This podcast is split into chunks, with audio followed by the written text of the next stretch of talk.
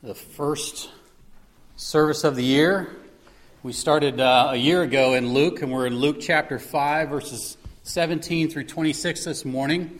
And really, what we've been seeing over these last couple of weeks is we've been seeing miracle after miracle, and really confirmation after confirmation of who Jesus Christ truly is. Now, this isn't some first century guru or social revolutionary or just merely a good ethical character or teacher in whom we should try to base our lives after. Now, many of you no doubt remember the 90s and remember the WWJD fad that swept the nation, right?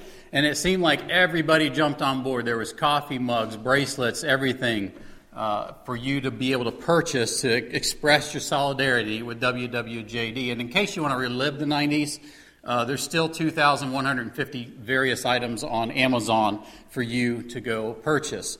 But the problem with that whole movement is that no one actually really knew what Jesus did because they had never read about him. And ultimately, what they did was kind of create a God of their own making based on what their notions of who Jesus was. But not only they couldn't tell you what Jesus did or would do, but they couldn't tell you who he truly was. And that's what we're seeing here as Luke is laying out for us.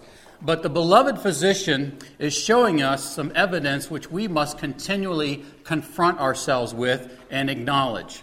And that evidence is that Jesus is God the Son incarnate. He's not merely a man in whom God worked his powers through mightily. He's not an apparition that floated around and appeared to have taken on flesh. And there is a whole methodology, there's a whole systematic theology of of people who held that position.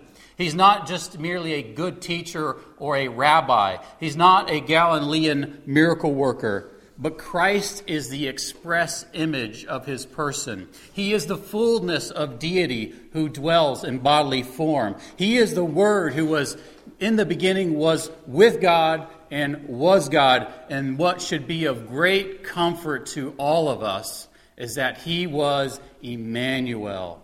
God with us. And as we're going to see in just a little bit, this is exactly what the religious leaders of the day are going to fail to recognize. So I invite you to stand with me if you're able to for the reading of God's Word. We're in Luke chapter 5, looking at verses 17 through 26. We're going to spend a couple weeks here. But Luke chapter 5, starting in verse 17, God's Word says this One day he was teaching and there were some Pharisees and teachers of the law sitting there who had come from every village of Galilee and Judea and from Jerusalem. And the power of the Lord was present for him to perform healing. And some men were carrying on a bed a man who was paralyzed. And they were trying to bring him in to see, set him down in front of him. But not finding any way to bring him in because of the crowd, they went up on the roof and let him down through the tiles with his stretcher into the middle of the crowd in front of Jesus. Seeing their faith, he said, Friend, your sins are forgiven you. The scribes and the Pharisees began to reason, saying, Who is this man who speaks blasphemies? Who can forgive sin but God alone? But Jesus, aware of their reasonings, answered and said to them, Why are you reasoning in your hearts? Which is easier to say, Your sins have been forgiven you, or to say, Get up and walk? But so that you may know that the Son of Man has authority on earth to forgive sins, he said to the paralytic, I say to you, Get up and pick up your stretcher and go home. Immediately, he got up before them and picked up what he had been laying on and went home glorifying God. They were all struck with astonishment and began glorifying God. And they were filled with fear, saying, We have seen remarkable things today. Let's pray.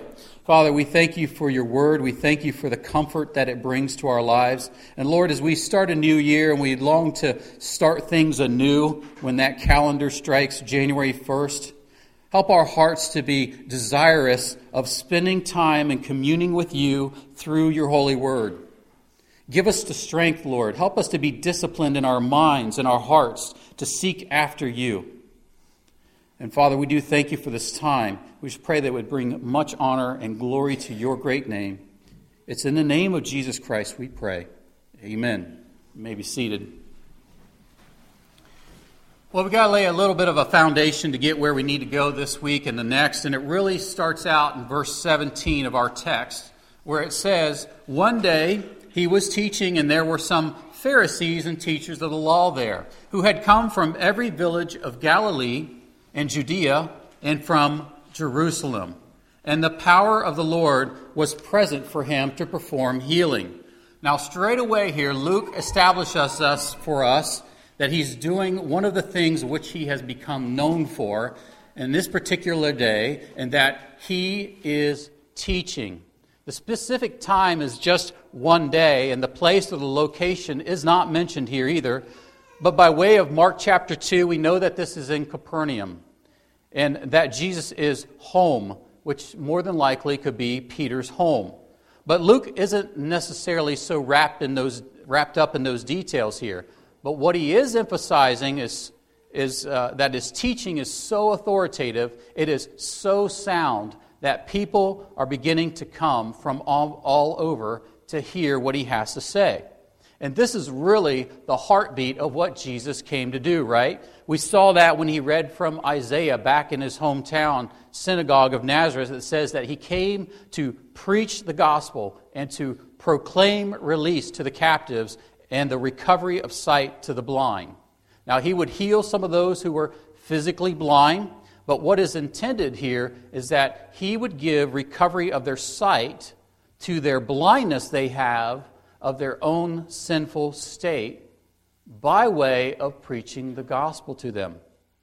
Isn't it true that when you ask some random person off the street and you say, Would you go to heaven if you died right now? What do they typically tell you? They say, Yes, because I'm basically a good person, right? They're depending upon the cosmic scales of justice that their good deeds hopefully outweigh the bad. But if we would take that same imagery and use it as an example, and if we place our good deeds that you do in your entire lifetime and you put them on one side of the scale, and you take God's righteous demands for absolute holiness to be able to come into His presence and you put that on the other side of the scale, all the good deeds you've ever done in your entire life, no matter how many and no matter how great, are not even going to budget. But humanity is absolutely blind to how truly sinful they are in comparison to the radiance and the beauty and the holiness of the glory of God. And although Lady Justice is sitting at our courthouse on top of that building with her blindfold on, indicating that she's impartial and that she's no respecter of persons, our God does not have such a limitation. In fact, He sees you where it counts the most. He sees your heart. That's why Proverbs 4:23 says we are to watch our heart, for out of it springs or flows the springs of life. That is what Jesus was talking about in Matthew chapter 5 when he tells us that murder originates in the heart with hatred and that adultery originates in the heart with lust. But here Jesus is coming and exposing men's hearts by preaching and teaching and proclaiming. And his mission here was not simply to be just a healer. The healing, healings, all they did was confirm his message. They were proof of the authority that he possessed, as we'll see this in a little bit. And if you think about it, that's what a whole lot of modern day churches are looking for today. They can't stomach to have God's word preached and proclaimed, but do, man, do they ever want to see the shock and they want to see the awe. They want to have this miraculous things going on and people supposedly getting knocked over by the Holy Spirit and convulsing on the ground and all sorts of unbiblical nonsense. They want to assault your senses with the right combination of lights and smoke and sound and help you validate that God moved in your midst and thus validate that you had an authentic worship experience. But the miraculous and the healings confirmed what Jesus was saying. They were the fruit of his ministry, they weren't the root of it. But the authority by which he is teaching is starting to draw this crowd from far and wide because we see this in verse 17. It says that people were coming from every village in Galilee and Judea and from Jerusalem.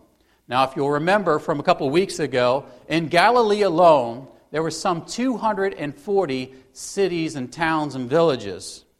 And so, and the point of this is, is not that a representative from every single town is there, but that people from far and wide are coming. All over from Galilee had heard of him, and they are coming in droves to hear what he has to say.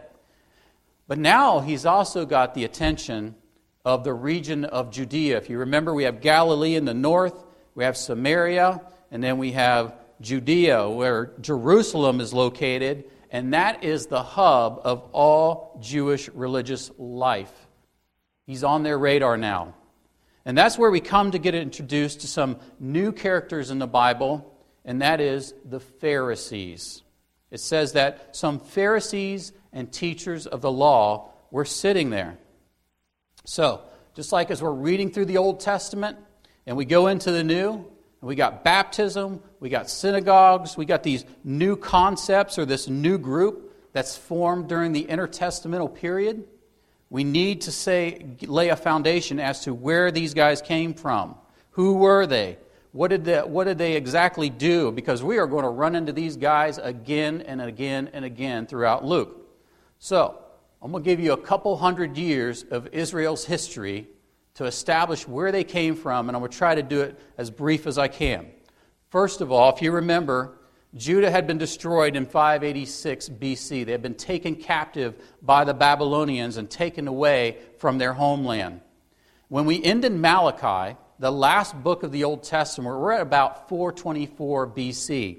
And during that time, Israel is now ruled by the Persian Empire, and they did that for about 200 years the Persians granted some release for the Jews to come back into their homeland, but as they do, they're coming back with a new language. And that language is Aramaic.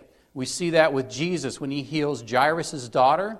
He tells her in uh, Mark 5:41, Talitha kum, that's Aramaic.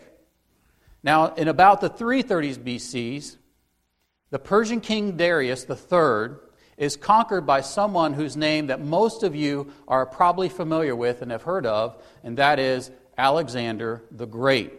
Alexander the Great was 20 years old when he became king of Greece. And now the Greeks have conquered the Persians. Now, Alexander, he was highly influential on the Jewish people, but not in a good way. He introduced Greek culture, which is called Hellenism. Hellenism was not monotheistic like the Jews were with their culture and heritage. Instead, they were polytheistic, meaning they worshiped many gods. And many of you are familiar with those terms and have seen movies and things such as Zeus and Poseidon and Artemis and all those many, many others. But the Greek philosophers also came in and they attempted to explain the origins of the universe and the meaning of life through the teachings of people like Plato and Socrates and Aristotle. All of this wasn't merely a mental academic exercise, but essentially it was a religious attempt to, through human reason, to try to explain the world with which we live in. They also allowed foods that were forbidden by Jewish law to be eaten, and Greek theater often presented questionable moral ideas to be presented in the form of art. Sounds like a lot like our Hollywood, doesn't it? And Alexander is also responsible for introducing Koine Greek, a new language, right? Koine simply means common. It's common Greek. And he did this because as he conquered peoples, he conquered armies in, in different uh, countries, he needed a way to be able to communicate with those people as he brought them into his own army. And so he developed Koine Greek. It's the language, by the way, which our New Testament is written. But although Alexander's conquests were large, extending from Greece all the way over to India, down through Israel and into Africa, northern Africa, It only lasted for about 10 years. But yet, his attempt to introduce Greek Hellenistic culture into the Jewish culture was, to say the least, pretty effective. Some Jews rejected it, but others accepted Hellenism, and ultimately, this created this cultural conflict. One of those groups that ended up accepting it is the Samaritans. And this is why the Jews would end up hating the Samaritans because they embraced that Greek culture. Now, after Alexander died, his vast kingdom is, is divided up between his four generals. He didn't have an heir. He didn't have no hair, but he had no heir. He had no children by which to give his kingdom to. And he divides it up to four generals. And the two generals we need to be concerned with, with relation to Israel, is Ptolemy and the Seleucids. Ptolemy's reigned out of Egypt and Alexandria, the Seleucids in Mesopotamia and Syria. Now, the Sadducees, which we'll come to know later, are really birthed at this point because they were essentially rich landowners and they bought their way into that high priestly position. They would come into that position by taking a bribe, and they went to Ptolemies and said, uh, Let us have this spot. And he said, Hey, give me some cash, it's yours. And what they did was they took a religious position, the high priest, and they turned it into a political one. And eventually, they didn't need to pay the ruler anymore because all they did was take whatever the ruler wanted to happen and they sold it to the people as the will of God for their life. But the Ptolemies and then later the Seleucids and then finally the Roman rulers would all see this position as high priest as their right to appoint it. And a Sadducee would accept and occupy that position. But the Ptolemies and the Seleucids, they wanted control for Israel. They wanted it for defensive purposes and for taxes. And eventually, in about 198 BC, after years and years and years of conflict, the Seleucids finally did that. And so they started to gradually increase the taxes on the Jews, but then they also forcefully pushed Hellenistic culture on them as well. Now, it's during this time, and this history is absolutely fascinating, we really start to see other Jewish groups start to emerge in rebellion to this forced Hellenism. And the line in the sand is literally going to be drawn and be crossed by a man named Antiochus Epiphanes IV. He was the reigning Seleucid king in about 168 BC. Now, while he's down in Egypt and he's trying to expand his control down there, uh, he is, he's trying to defeat the Romans. And literally, the line in the sand, as we come to know that term, is going to be done right here. Antiochus uh, Epiphanes goes down into Africa. He's about ready to conquer, but he meets this Roman uh, governor. And the Roman governor says, takes a line in the sand and draws it around Antiochus Epiphanes. And he said, if you cross that line, the entire Roman cohort will be on you. You're going to be against war against the entire Roman nation if you cross that line. Antiochus Epiphanes says, well, let me consult my let me consult my people and see what we want to do. And he said, You step out of circle, consider yourself at war. Well, Antiochus Epiphanes says, You know what? We'll back up. Well, while he's down there in Africa messing around, he's got to make haste back to Israel because there's an uprising that's brewing. And so when he returns to Israel to take care of this uprising, he comes back with a vengeance.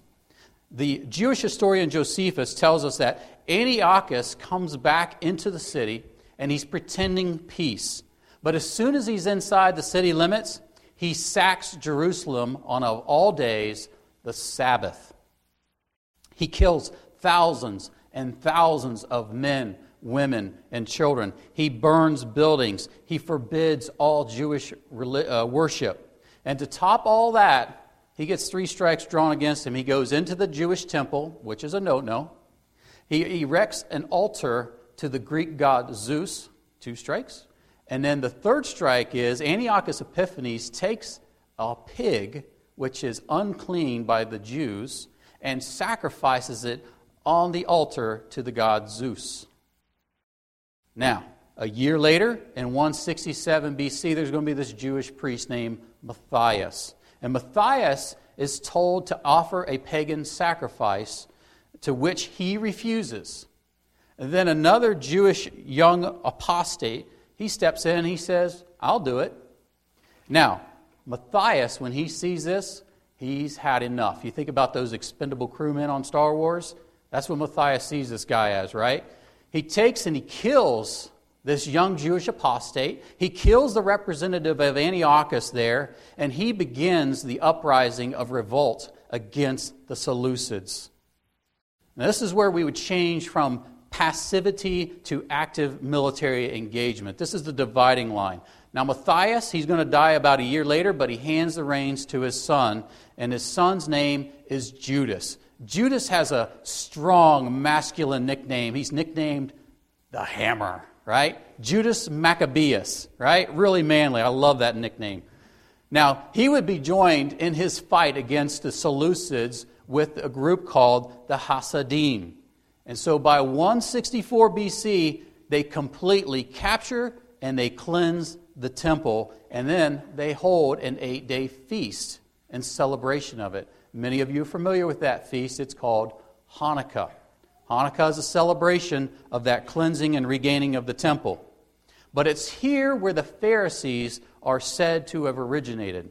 Because in about 142 BC, the Seleucids are completely driven out of Israel, and the Jews would experience about 80 years of independence. Now, this is the first time for since about 722 BC.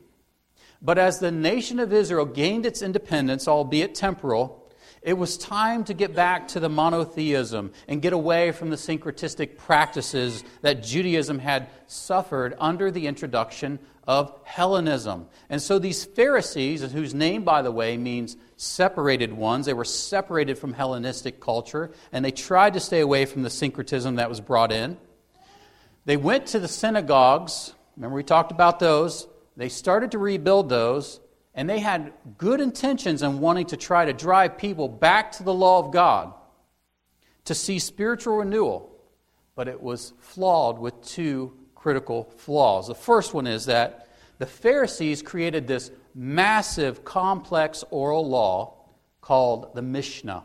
M I S H N A H. And basically, the Mishnah was a running commentary on the Torah, or the first five books of Moses. Some of us are familiar with the Pentateuch, or the, literally the five scrolls. But if we consider that the Torah itself has about 613 commandments, and then you take on, so that's the written law, you take on another uh, whole level of commentary about how are you supposed to do that. Well, let me define what the Sabbath is. The Sabbath starts on this day. It's at this time. You can do this. You can carry five pounds of wood, but you can't carry six. It is endless legalism after legalism. And if, as I was studying this, the Mishnah, there's a commentary on the Torah, there's a commentary on that commentary. It's unending. And so, if you were an everyday, run of the mill Jew, you had a lot of difficulty trying to follow it. It was a heavy, heavy burden. Those of you who have small businesses or you try to do your own taxes, you can probably relate just a little bit with this because it's an enormous, complex system with rule upon rule. But because it was this complicated uh, system, we see in our text this second group we see there, and that's called the teachers of the law. These guys were the lawyers. They are the ones who specialize in interpreting and applying the law. Most commonly in the New Testament, we're going to see them identified as scribes. It's the same people. But they were professional scholars of the Torah and the Mishnah.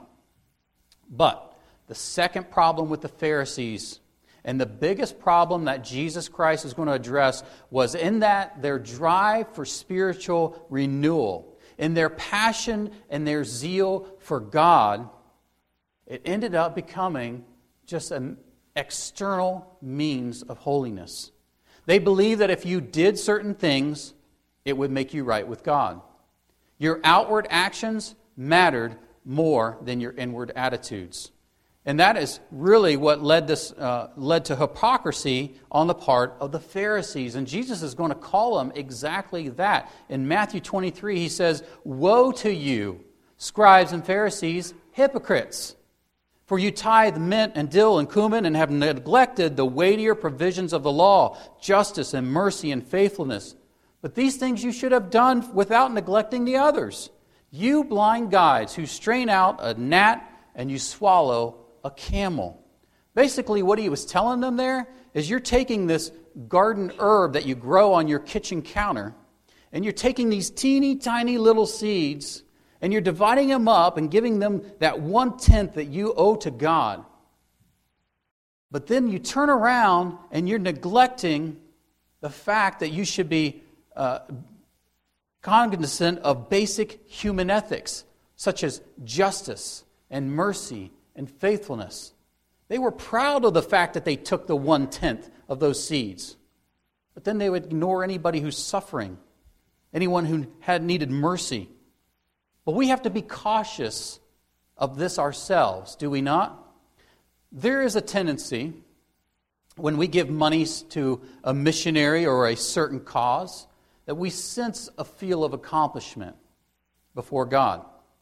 There can be a, a sense of that when we attend church, that we can check it off as our list of to dos for the week.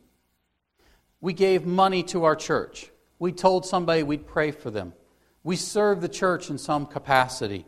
We read some scripture throughout the week. We had devotions for ourselves or a couple times with our kids this week. And to be sure, this merely outward expression of our faith can be easy to do, and we can view them as an offering to God. We can turn on and off our piety like a switch, and we can do things out of sheer duty. But when we get down to brass tacks, what really matters before the eyes of our omniscient God is that we are dutiful to guard our heart in delighting in Him. Do you see communion with God in prayer as a joy and a delight? Do you wake up on Sunday morning looking to worship God corporately as a church with zeal and anticipation? Do you give of your time and of your money to the things of God and the expansion of God's kingdom with joy? Do you look at your time in God's Word as a feasting for your soul? When you even just think about the mercy of God, or the love of God, or the holiness of God, or the perfection of God throughout your week, does it make your heart sing with gladness and thanksgiving? How is your heart this morning? As the deer pants for the water brooks, so my soul pants for you, O God. My soul thirsts for God, for the living God. Does this describe the state of your soul right now? Is this really a legitimate comparison for you that you long for God like a thirsty deer longs for water? Are you merely honoring God with your lips, yet your heart is far from Him? This was the Pharisees. They were depending on their outward works of the law and their perception of piety to save them. They were walking by sight and not by faith. And the message of the gospel that Jesus is going to preach to them is going to be scandalous to them. The message of the gospel is not that God saves anyone based upon the works of the law. It's not that salvation is given to people who earn it. It's not that salvation for, is for people who are good enough or holy enough or righteous enough. It's, it's not for people who have enough uh, merit badges earned on their Awana vest. But he gives salvation to those who are ungodly and unrighteous, who believe in Jesus Christ and repent. Romans 5 6 says, For while we were still helpless, at the right time, Christ died for the ungodly. That's you and me. He didn't die for the self righteous, impenitent Pharisees who thought they had it all together. He didn't come for the well, he came for the sick. So we have Jesus teaching The Pharisees and the teachers of the law are from all over Judea and Galilee are there, and it says that the power of the Lord was present for him to perform healing. Now, this is just a continual reaffirmation that Jesus did whatever the Father willed him to do as the Spirit anointed Messiah. Jesus would be empowered by the Holy Spirit to obey perfectly the will of the Father. John 5:19 says, Therefore, Jesus answered and was saying to them, Truly, truly, I say to you, the Son can do nothing of himself unless it is something he sees the Father doing. For whatever the Father does, these things the Son also does in like manner. And we've seen this throughout Luke already when he's conceived by the power of the Holy Spirit. He's baptized and he has the Holy Spirit descend upon him. He's led into the wilderness full of the Holy Spirit to battle Satan in chapter 4. He returns to Galilee in the power of the Spirit. And so here, he's about to perform healing by the power of the Holy Spirit. So we have this bizarre scene here as this crowded house that starts to unfold in front of us. In verses 18 and 19, it says, and some men were carrying on a bed a man who was paralyzed, and they were trying to bring him in to set him down in front of him. But not finding any way to bring him in because of the crowd, they went up on the roof and they let him down through the tiles with his stretcher into the middle of the crowd in front of Jesus. So, straight away, we're told that this is a packed house, and it is so packed that this paralyzed man who's been carried on this stretcher and his friends, they can't even get close to Jesus. Mark chapter 2 tells us that there are four friends carrying him. But even though they can't get in, his friends aren't going to let up in taking this man to Jesus Christ. These are good friends to have. These are the kind of friends you want to have.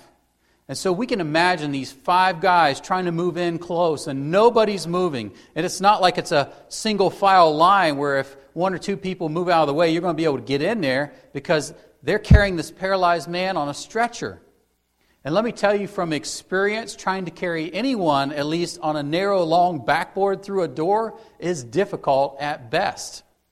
But it's not merely the size of the party that's trying to get in that's the issue, but we've also got these Pharisees and these teachers of the law there standing around waiting to just pounce on Jesus for any misspoken word. And you can be sure they are not going to move for some paralyzed man and his four compadres, right? They're not giving up their seat. They've come in from far and wide to hear this guy. And not only that, the Pharisees would look upon that man's physical condition and see it to be a direct result of sin. Therefore, they didn't want to have anything to do with this guy. Even the disciples in John chapter 9 would ask if the blind beggar that they had just passed by, excuse me, just passed by was blind because of either his sin or his parents' sin. But Jesus answered and it says, No, it's neither, but it's so that the works of God might be displayed in him. So these friends of theirs, this man, this paralyzed man, they go for plan B. They're going to go up to the roof and they're going to dig a hole through the roof and let him down. It is an ingenious plan. They've got to dig through this roof, and then they're going to have some ropes to be able to tie onto the stretcher to lower this paralyzed man down to the ground without dropping their buddy, right? And so that's what they do. They lower him down. This paralytic ends up right in the middle of the crowd. And more importantly, and more dramatically, he's right in front of Jesus. Now, what drove these men to be so persistent in gaining access to Christ? What motivated them to labor so hard into getting a hearing before Jesus? Well, the first part of verse 20 tells us where it says, seeing their faith. Here is Jesus Christ acknowledging the faith of these men. He knew exactly what was in their hearts. He did not need anyone to testify as to what in, was in their hearts. He knew that they had faith in himself. Now, faith is not just some uh, fanciful hope or longing that you hope to occur in the future, but faith is an absolute confidence and a certainty. We might better understand uh, it to be trust in our modern understanding because when we tend to think of faith, we tend to think about something that we uh, is going to go on with evidence to the contrary, and we're told, oh, you just need to have faith. It looks bad for you, but just have faith. But trust is closer to what's being implied here in the scriptures when referring to faith. Trust is like having a friend, a close friend that you know and have known for years and years. And the more you get to know them, the more you see them do what they say, you have trust in that person. You have faith. And the faith is not something that we rely on merely with our senses. The utter trust and confidence in Jesus was displayed by the centurion in Matthew chapter 8, looking for Jesus to heal his servant. And he told Jesus, Just say the word, and he will be healed. It's at that point that Jesus marvels and says, I have not found anyone with such great faith in all of Israel. The centurion had absolute confidence he had a resolute faith that Jesus Christ was all that he heard him to be. So it was with these five men who broke through the roof of this house. They trusted in Jesus Christ with such an abandon, they are willing to go to extreme measures to get to him. They abandoned all pretext of pride. They didn't let the Pharisees discourage them. They were willing to do whatever it took to have their friend healed by Jesus.